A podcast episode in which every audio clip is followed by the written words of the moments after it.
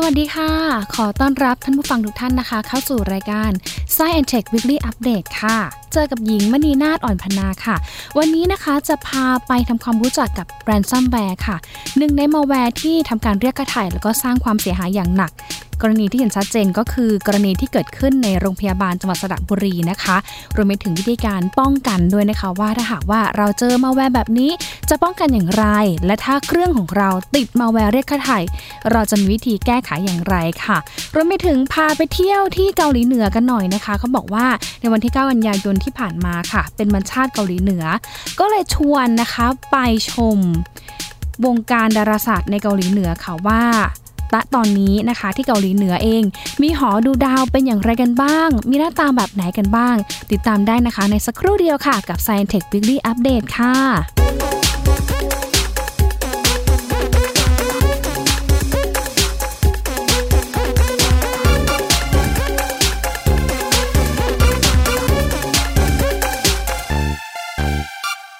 ่ะก็ถือว่าเป็นประเด็นที่หลายคนนะคะให้ความสนใจกันอย่างต่อเนื่องค่ะหลังจากที่ทางโรงพยาบาลสระบุรีนะคะมีการออกมาแจ้งค่ะว่าณตอนนี้ระบบคอมพิวเตอร์ภายในโรงพยาบาลถูกมัลแวร์ที่ชื่อว่า Ransomware หรือว่ามัลแวร์เรียกค่าไถ่นะคะเข้าไปล็อกข้อมูลค่ะก็ทำให้ระบบการบริการต่างๆของโรงพยาบาลนั้นไม่สามารถที่จะให้บริการได้จำเป็นต้องกลับไปใช้ระบบแมนนวลนะคะก็คือการเขียนมือนะคะการใช้กระดาษแทนค่ะตอนนี้ก็ทำให้โรงพยาบาลเองนะคะกำลังดำเนินการแก้ไขเพื่อกู้ข้อมูลอยู่แต่ว่าที่ผ่านมาตั้งแต่วันที่5ถึง7กันยายนนะคะที่เริ่มพบว่าคอมพิวเตอร์เนี่ยมีปัญหาก็ทำให้โอ้โหการบริการในโรงพยาบาลค่ะดูวุ่นวายมากนะคะแล้วก็อาจจะต้องใช้เวลานานหน่อยรวมถึงคนไข้เองนะคะคนไหนที่ไปหาคุณหมอในช่วงนั้นเนี่ยก็ต้องเตรียมเอกสารกันไปมากมายค่ะไม่ว่าจะเป็นในเรื่องของบัตรประชาชนนะคะบัตรสิทธิต่างๆที่ใช้ในการรักษานะคะยาเดิมที่ต้องแบบกินเป็นประจำอย่างต่อเนื่องนะคะหรือแม้แต่ถ้ามีประวัติหรือว่าผลการรักษาที่คุณหมอเคยให้ไปในครั้งก่อนเนี่ยก็แนบมาด้วยเหมือนกันนะคะเพื่อที่จะให้คุณหมอเองนะได้รวบรวมข้อมูลในการรักษาผู้ป่วยแต่ละคนแต่ละเคสเนี่ยได้เร็วขึ้นนะคะแล้วก็ได้ครบถ้วนมากที่สุดด้วยนะคะก็ถือว่าเป็นอีกเหตุการณ์นึงที่เราต้องเก็บไว้เป็นกรณีศึกษาด้วยนะคะเพราะว่าข้อมูลในโรงพยาบาลนั้นเป็นข้อมูลที่ค่อนข้างสำคัญค่ะแล้วก็เป็นข้อมูลของคนไข้นะคะที่จำเป็นต้องเขาเรียกอะไรอ่ะได้รับการบริการนะคะที่รวดเร็วครบถ้วนแล้วก็ถูกต้องด้วยเพื่อให้การรักษาอย่างมีประสิทธิภาพถูกต้องแล้วก็ทันท่วงทีด้วยแต่ปรากฏว่ามาเจอ Ransomware ตัวนี้นะคะโอ้โหก็ทำให้การบริการเนี่ยนะคะวุ่นวายทีเดียวค่ะซึ่งหลังจากที่กระทรวงสาธารณสุขได้มีการแถลงข่าวออกไปนะคะว่าณตอนนี้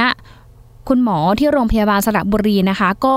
ยังไม่ได้บอกว่ามันเป็นการเรียกค่าไถ่ที่จำนวนเงินเท่าไหร่นะคะแต่ว่าในเบื้องต้นเนี่ยแหละเจอแล้วแหละว่าเป็นแรนซัมแวร์ล็อกคลิปล็อกไฟล์การใช้ระบบคอมพิวเตอร์ของโรงพยาบาลทุกอย่างก็ทำให้เจ้าหน้าที่เองนะคะต้องแบบทำงานเวทระเบียนแบบเปเปอร์กันต่อไปนะคะแล้วก็ในขณะนี้มีการเจรจากันอยู่นะคะทั้งในเรื่องของการขอรหัสปลดล็อกจากแฮกเกอร์หรือว่านักโจรกรรมข้อมูลทางคอมพิวเตอร์เนี่ยแหละค่ะนะคะหรือว่ามีการต่อรองกันอยู่นะคะแต่ว่าที่แน่ๆก็คือตอนนี้ทางผอ.ศูนย์เทคโนโลยีสารสนเทศของกระทรวงสาธารณสุขเนี่ยนะคะได้มีการประสานหน่วยงานที่เกี่ยวข้องนะคะในเรื่องของการให้ความช่วยเหลือด้านฮาร์ดแวร์ซอฟต์แวร์แล้วก็ระบบคอมพิวเตอร์นะคะที่จะนำมาลงใหม่ติดตั้งใหม่กับทางโรงพยาบาลนะคะเพื่ออำนวยความสะดวกให้กับทั้งคนไข้แล้วก็เจ้าหน้าที่ในโรงพยาบาลได้ใช้ระบบคอมพิวเตอร์ได้อย่างรวดเร็วท่วงทีต่อไปด้วยนะคะก็พยายามกู้ข้อมูลกันอยู่ตอนนี้นะคะหลายคนก็พยายามเอาใจช่วยโรงพยาบาลสระบุรีขอให้กู้ข้อมูลได้กลับคืนมาแล้วก็ขอให้ระบบคอมพิวเตอร์นะคะปลดล็อกให้ได้ให้เร็วที่สุดด้วยนะคะเพราะว่าถือเป็นข้อมูลที่สำคัญแล้วก็หลายคนก็เซอร์ไพรส์นะว่าเอ๊ะทำไมโรงพยาบาลในต่างจังหวัดนะถึงเป็นเป้าหมายในการถูกโจมตีทั้งที่น่าจะมีโรงพยาบาล เจ้าอื่นๆเนี่ยน่าจะเป็นเป้าหมายของเหล่าแฮกเกอร์มากกว่าไม่ว่าจะเป็นโรงพยาบาลเอกชนหรือว่าโรงพยาบาลที่ใหญ่ๆกว่านี้ในเมืองหลวงกรุงเทพมหานครนะคะซึ่งหลายคนก็มีการตั้งคำถามเหมือนกันแล้วก็เป็นห่วงเหมือนกันนะคะว่าระบบ security หรือว่าระบบการรักษาความปลอดภัยในโรงพยาบาลชุมชนโรงพยาบาลอำเภอแล้วก็โรงพยาบาลประจำจังหวัดต่างๆเนี่ยมีความแข็งแรงปลอดภัยแค่ไหนถ้าได้ฟังการแถลงของทางกระทรวงสาธารณสุขนะคะเมื่อช่วงประมาณ 2-3 วันที่ผ่านมาคุณหมอบอกว่าก็มีระดับหนึ่งนะก็คือส่วนใหญ่แล้วเนี่ยทางโรงพยาบาลในสังกัดของกระทรวงจะมีการใช้ระบบไฟวอลค่ะหรือว่าเป็นตัวกรองนะคะคือเรียกง่ายๆก็เหมือนเป็นยามรักษาประตูเป็นเจ้าหน้าที่รักษาประตูคอยกรองข้อมูลนะคะว่าข้อมูลอะไรนะคะแบบไหนมีซอสจากที่ไหนข้อมูลประเภทไหนเนี่ยที่จะเข้ามาในระบบของโรงพยาบาลบ้างนะคะแล้วก็ถ้าโรงพยาบาลไหนเนี่ยมีงบนะคะขึ้นหรือว่ามีงบในการจัดสรรก็อาจจะมีการซื้อโปรแกรมนะคะแอนตี้ไวรัสบ้างโปรแกรมฆ่าไวรัสโปรแกรมฆ่ามัลแวร์ต่างๆบ้างนะคะหรืออัพข้อมูลขึ้นไปในระบบคลาวด์หรือว่าสำรองข้อมูลไว้แต่ว่าในเคสของสระบุรีเนี่ยเข้าใจว่าน่าจะยังไม่อัปเดตข้อมูลจนถึงปัจจุบันก็เลยทำให้ข้อมูลส่วนใหญ่นะคะถูกล็อกไฟล์แล้วก็ดึงไม่ได้คือไม่ได้ทำสำเนาข้อมูลเอาไว้เหมือนกับเรามีเอกสารอยู่อะแล้วเราไม่ได้แบบไปถ่ายเอกสารหรือว่าสำเนา copy เอาไว้หลายๆฉบับก่อนนะคะเผื่อกรณีฉุกเฉินแต่ว่าเรามีแค่เอกสารฉบับเดียวทีนี้พอมันเกิด accident ขึ้นมาไม่ว่าจะเป็นฝนตกเปียกน้ำนะคะหรือว่าทำหายไปหรือว่าแบบฉีกขาดหรือ accident อะไรขึ้นมา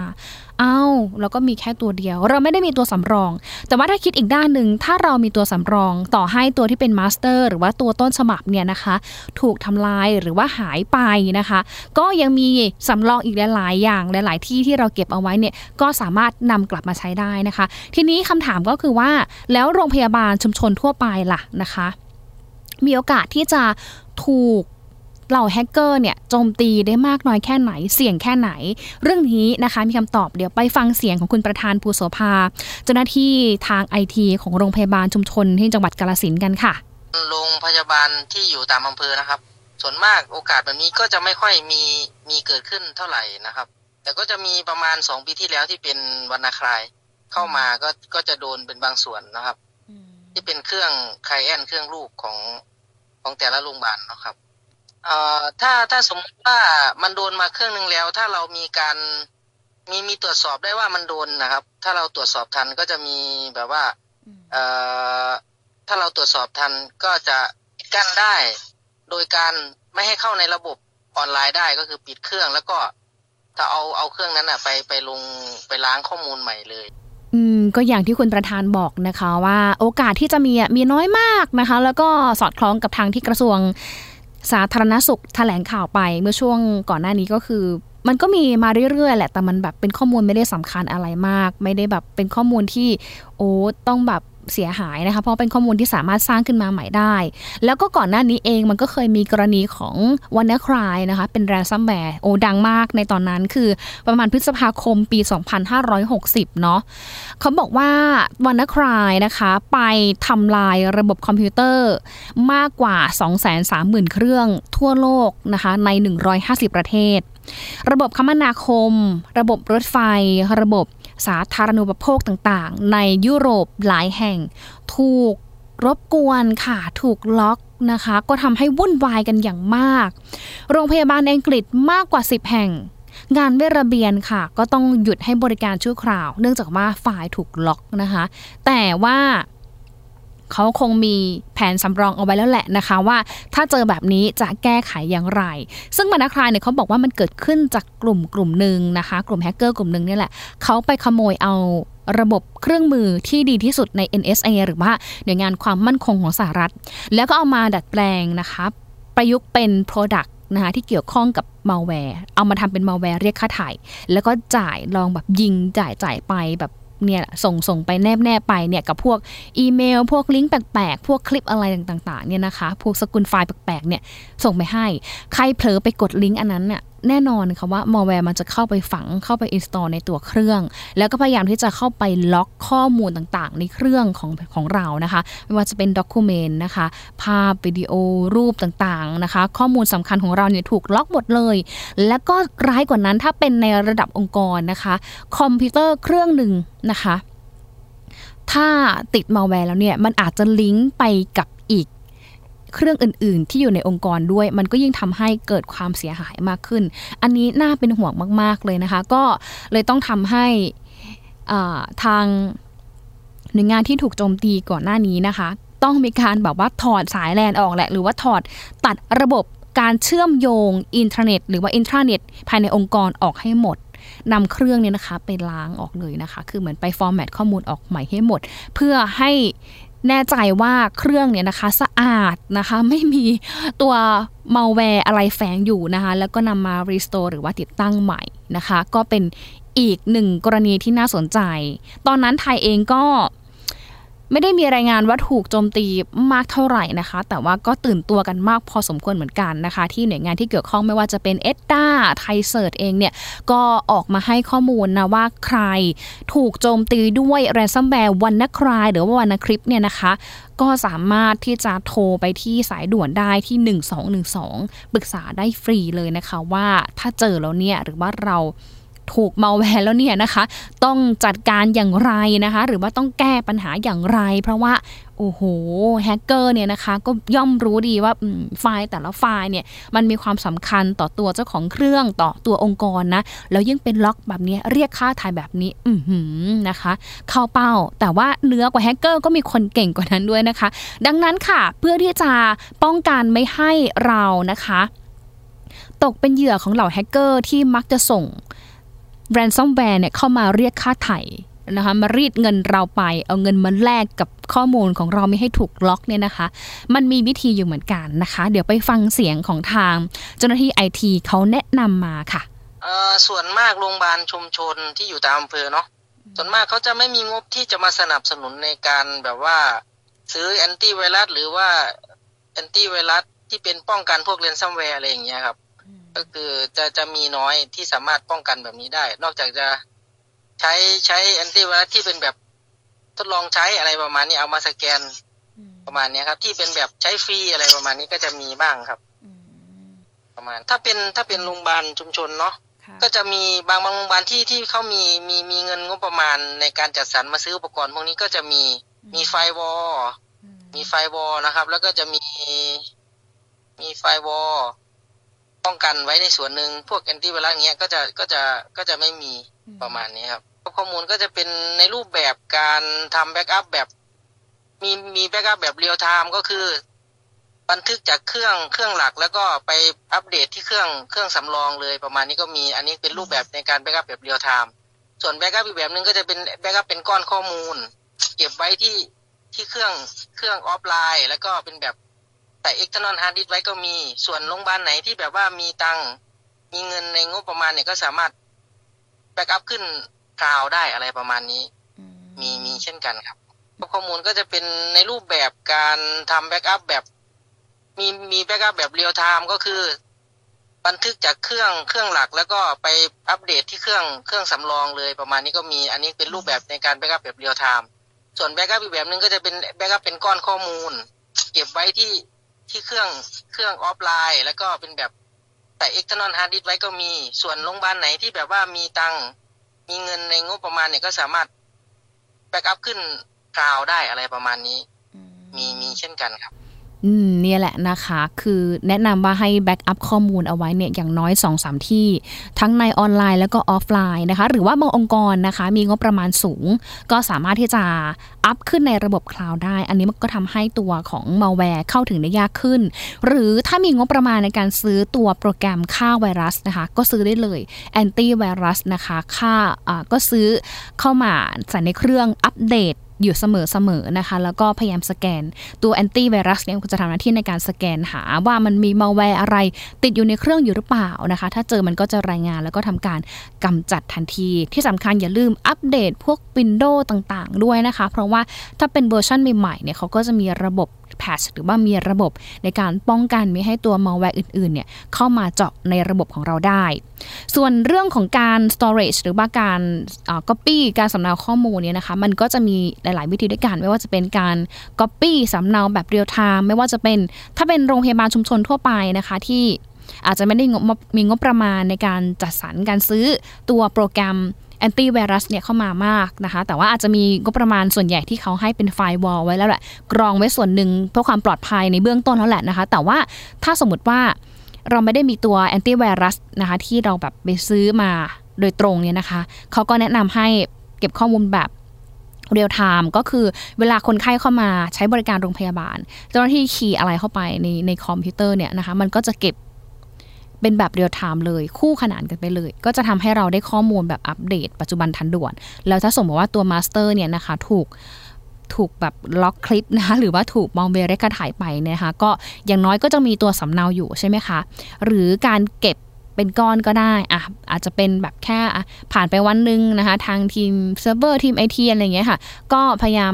เอามาเก็บเป็นรอบวันก็ได้นะคะเก็บใส่ external ก็ได้เก็บใส่ hard disk หรือว่าเก็บใส่ระบบที่มัน offline ด้วยก็ได้นะคะเพื่อป้องกันที่จะมีให้ตัว malware ตัวนี้เข้าไปทำลายนะคะหรือว่าเข้าไปล็อกข้อมูลของเราด้วยนะคะเพราะว่ามันเกิดความเสียหายอย่างหนักมากอันนี้แชร์ประสบการณ์ตรงก็คือหญิงเองก็เคยเจอเหมือนกันนะคะท่านผู้ฟังคะคือไปถ่ายงานที่เมียนมาแล้วภาพสวยมากนะคะปรากฏว่าไปอยู่เมียนมา7วันค่ะบินกลับมาที่ไทยไม่สามารถที่จะเปิดไฟล์ได้เลยฟุตภาพสวยๆที่เมียนมานะคะเรื่องราวดีๆที่เมียนมาที่จะนำมาแบบออกอากาศนะคะถูกล็อกพยายามแก้ทั้งวันทั้งคืนไม่ได้ค่ะสุดท้ายจำเป็นต้องจ่ายเงินนะคะเพื่อซื้อโปรแกรมมาปลดล็อกค่าไถ่เป็นเงินจำนวน$100นะคะก็ในครั้งนั้นเนี่ยนะคะประมาณปี 2-3 ปีที่แล้วเนี่ยก็น่าจะตกอยู่ที่$ละ$30 กว่าบาทก็เสียเงินไทยประมาณ 3,000 กว่าบาทนะคะเขาถึงจะยอมแบบให้ปลดล็อกได้นะคะอันนี้ก็ต้องฝากเตือนกันด้วยเนาะรู้เท่าทันในเรื่องของเทคโนโลยีนะคะเพื่อที่เราจะได้ไม่ต้องตกเป็นเหยื่อนะคะแล้วก็จะได้ไม่ต้องแบบว่ามาทุกข์ใจทีหลังเพราะว่างานหลายอย่างเนี่ยมันมีความสำคัญมากแล้วก็ที่สำคัญก็คืออย่าไปยอมจ่ายเงินเลยนะคะเพราะว่าเดี๋ยวเป็นการไปสนับสนุนคนที่กระทำความผิดแบบนี้นะคะคือการรับเงินหรือว่าการหารายได้วิธีนี้ไม่ถูกต้องแน่นอนค่ะเพราะว่ามันเป็นการหารายได้บนความเดือดร้อนของคนอื่นนั่นเองนะคะเดี๋ยวช่วงนี้พักกันสักครู่ค่ะช่วงหน้านะคะจะพาทุกท่านนะคะไปเที่ยว ใครอยากจะไปเที่ยวนะคะในช่วงโควิดเนี่ยไปเที่ยวกันได้นะคะแต่ว่าจะไปเที่ยวกับทางวิทยุไทย PBS เนี่ยละค่ะพอดแคสต์ไทย PBS นะคะเพราะว่าเราจะพาไปท่องเที่ยวที่เกาหลีเหนือไปดูกันนะคะว่าบ้านเขาเองเนี่ยนะคะมีการพัฒนาวงการดาราศาสตร์หรือว่าเทคโนโลยีอวกาศอย่างไรมีหน้าตาเป็นแบบไหนเดี๋ยววันนี้เราจะมาเล่าให้ฟังสักครู่เดียวกับ Sci and Tech ค่ะไทย PBS Application on Mobile ให้คุณ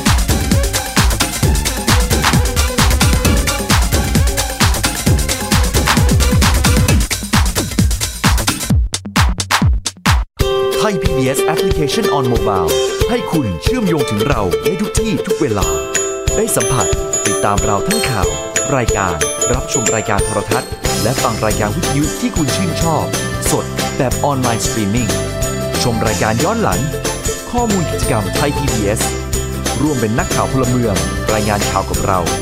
และอีกหลากหลายฟังก์ชันให้คุณดาวน์โหลดได้ฟรีทุกระบบปฏิบัติการติดตามข้อมูลเพิ่มเติมได้ที่ www.thaipbs.or.th/digitalmedia มากกว่าด้วยเวลาข่าวที่มากขึ้นจะพัดพาเอาฝุ่นออกไปได้ครับมากกว่าให้คุณทันในทุกสถานการณ์ตามที่กฎหมายดังกล่าวกำหนดเอาไว้มากกว่ากับเนื้อหาเที่ยงตรงรอบด้านนำมาใช้ในคดีเมาแล้วขับมากกว่าในทุกทางออกของสังคมป้องกันไม่ให้ปัญหาเกิดขึ้นมากกว่ากับข่าวรอบวันในทุกมิติเครนก่อสร้างเกิดอุบัติเหตุขึ้นมากกว่าด้วยการวิเคราะห์ที่ตรงจุดความพยายามของภาครัฐที่จะแก้ปัญหาและมากกว่ากับทีมข่าวมืออาชีพข่าวไทย PBS ให้คุณได้มากกว่า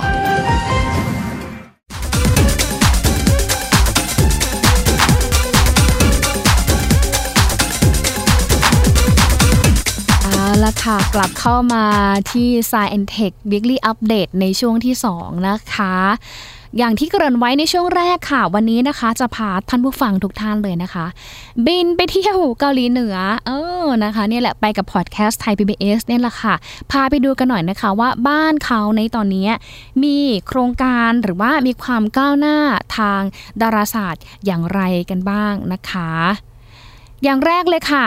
เป็นข้อมูลที่รายงานมาจากสถาบันวิจัยดาราศาสตร์แห่งชาตินะคะบอกว่าวันที่9กันยายนที่ผ่านมา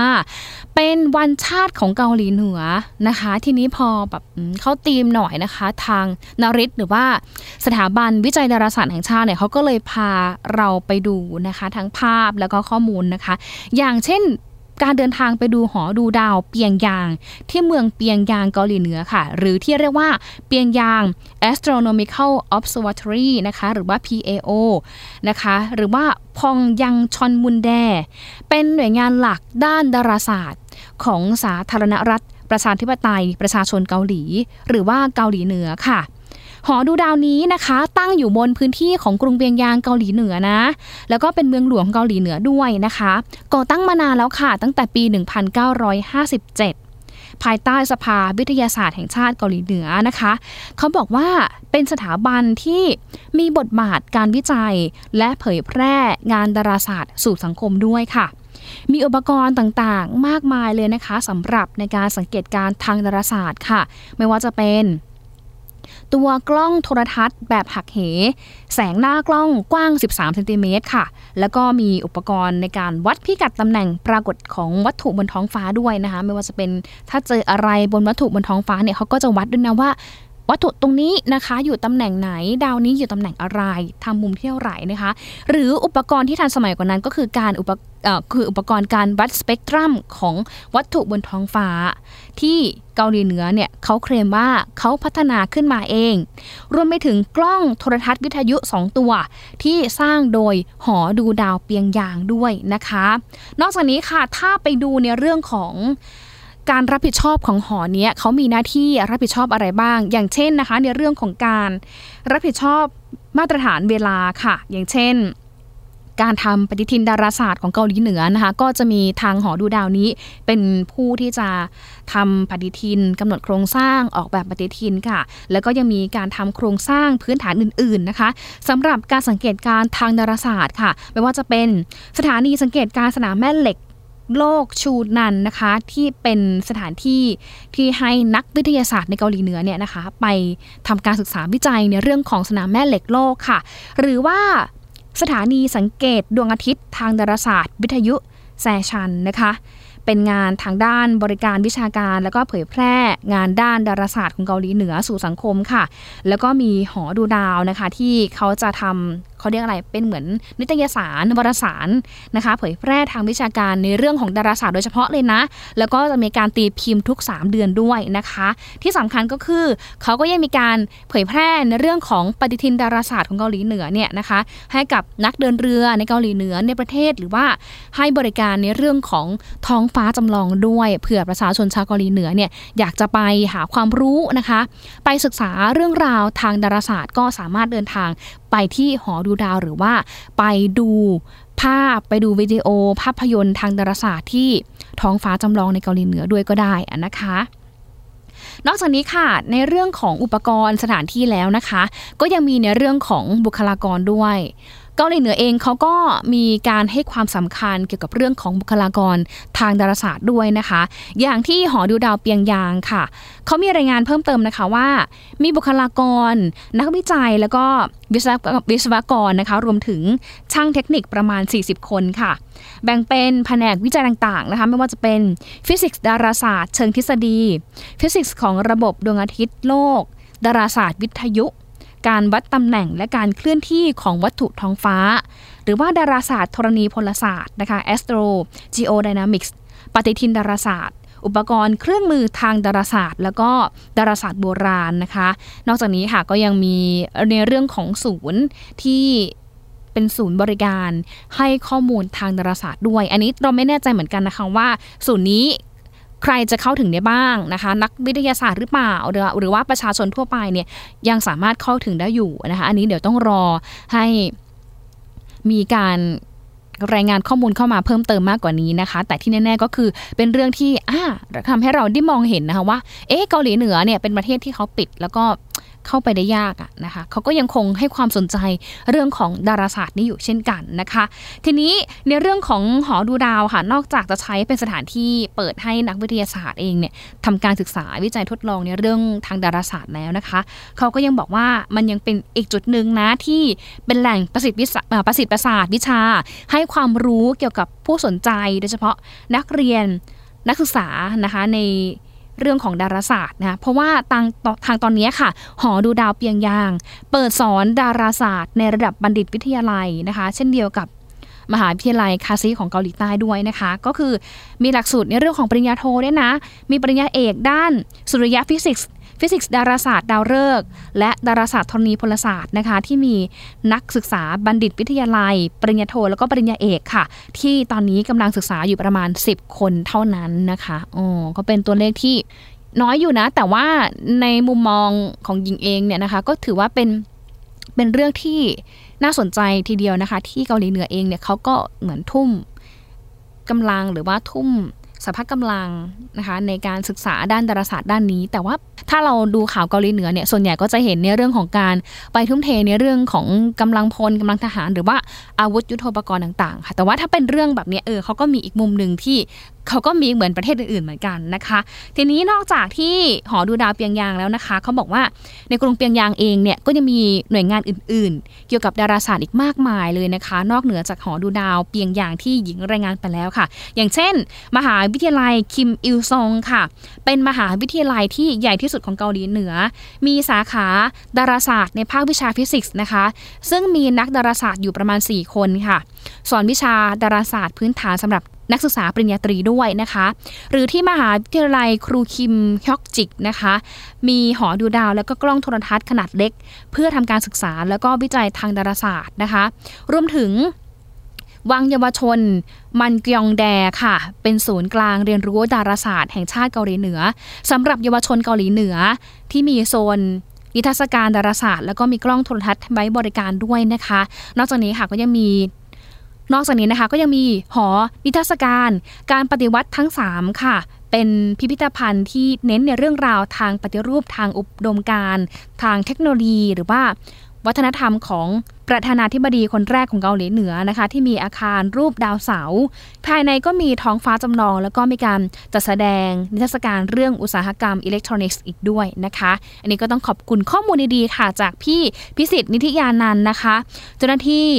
สารสนเทศดาราศาสตร์ชำนาญการของสถาบันวิจัยดาราศาสตร์แห่งชาติหรือว่าสดร.นฤทธิ์ด้วยนะคะที่มาแชร์ข้อมูลให้กันดีๆแบบนี้ไปดูภาพกันได้ค่ะที่เพจของสดร.นะคะหรือว่าเสิร์ชก็ได้นะคะที่เปียงยาง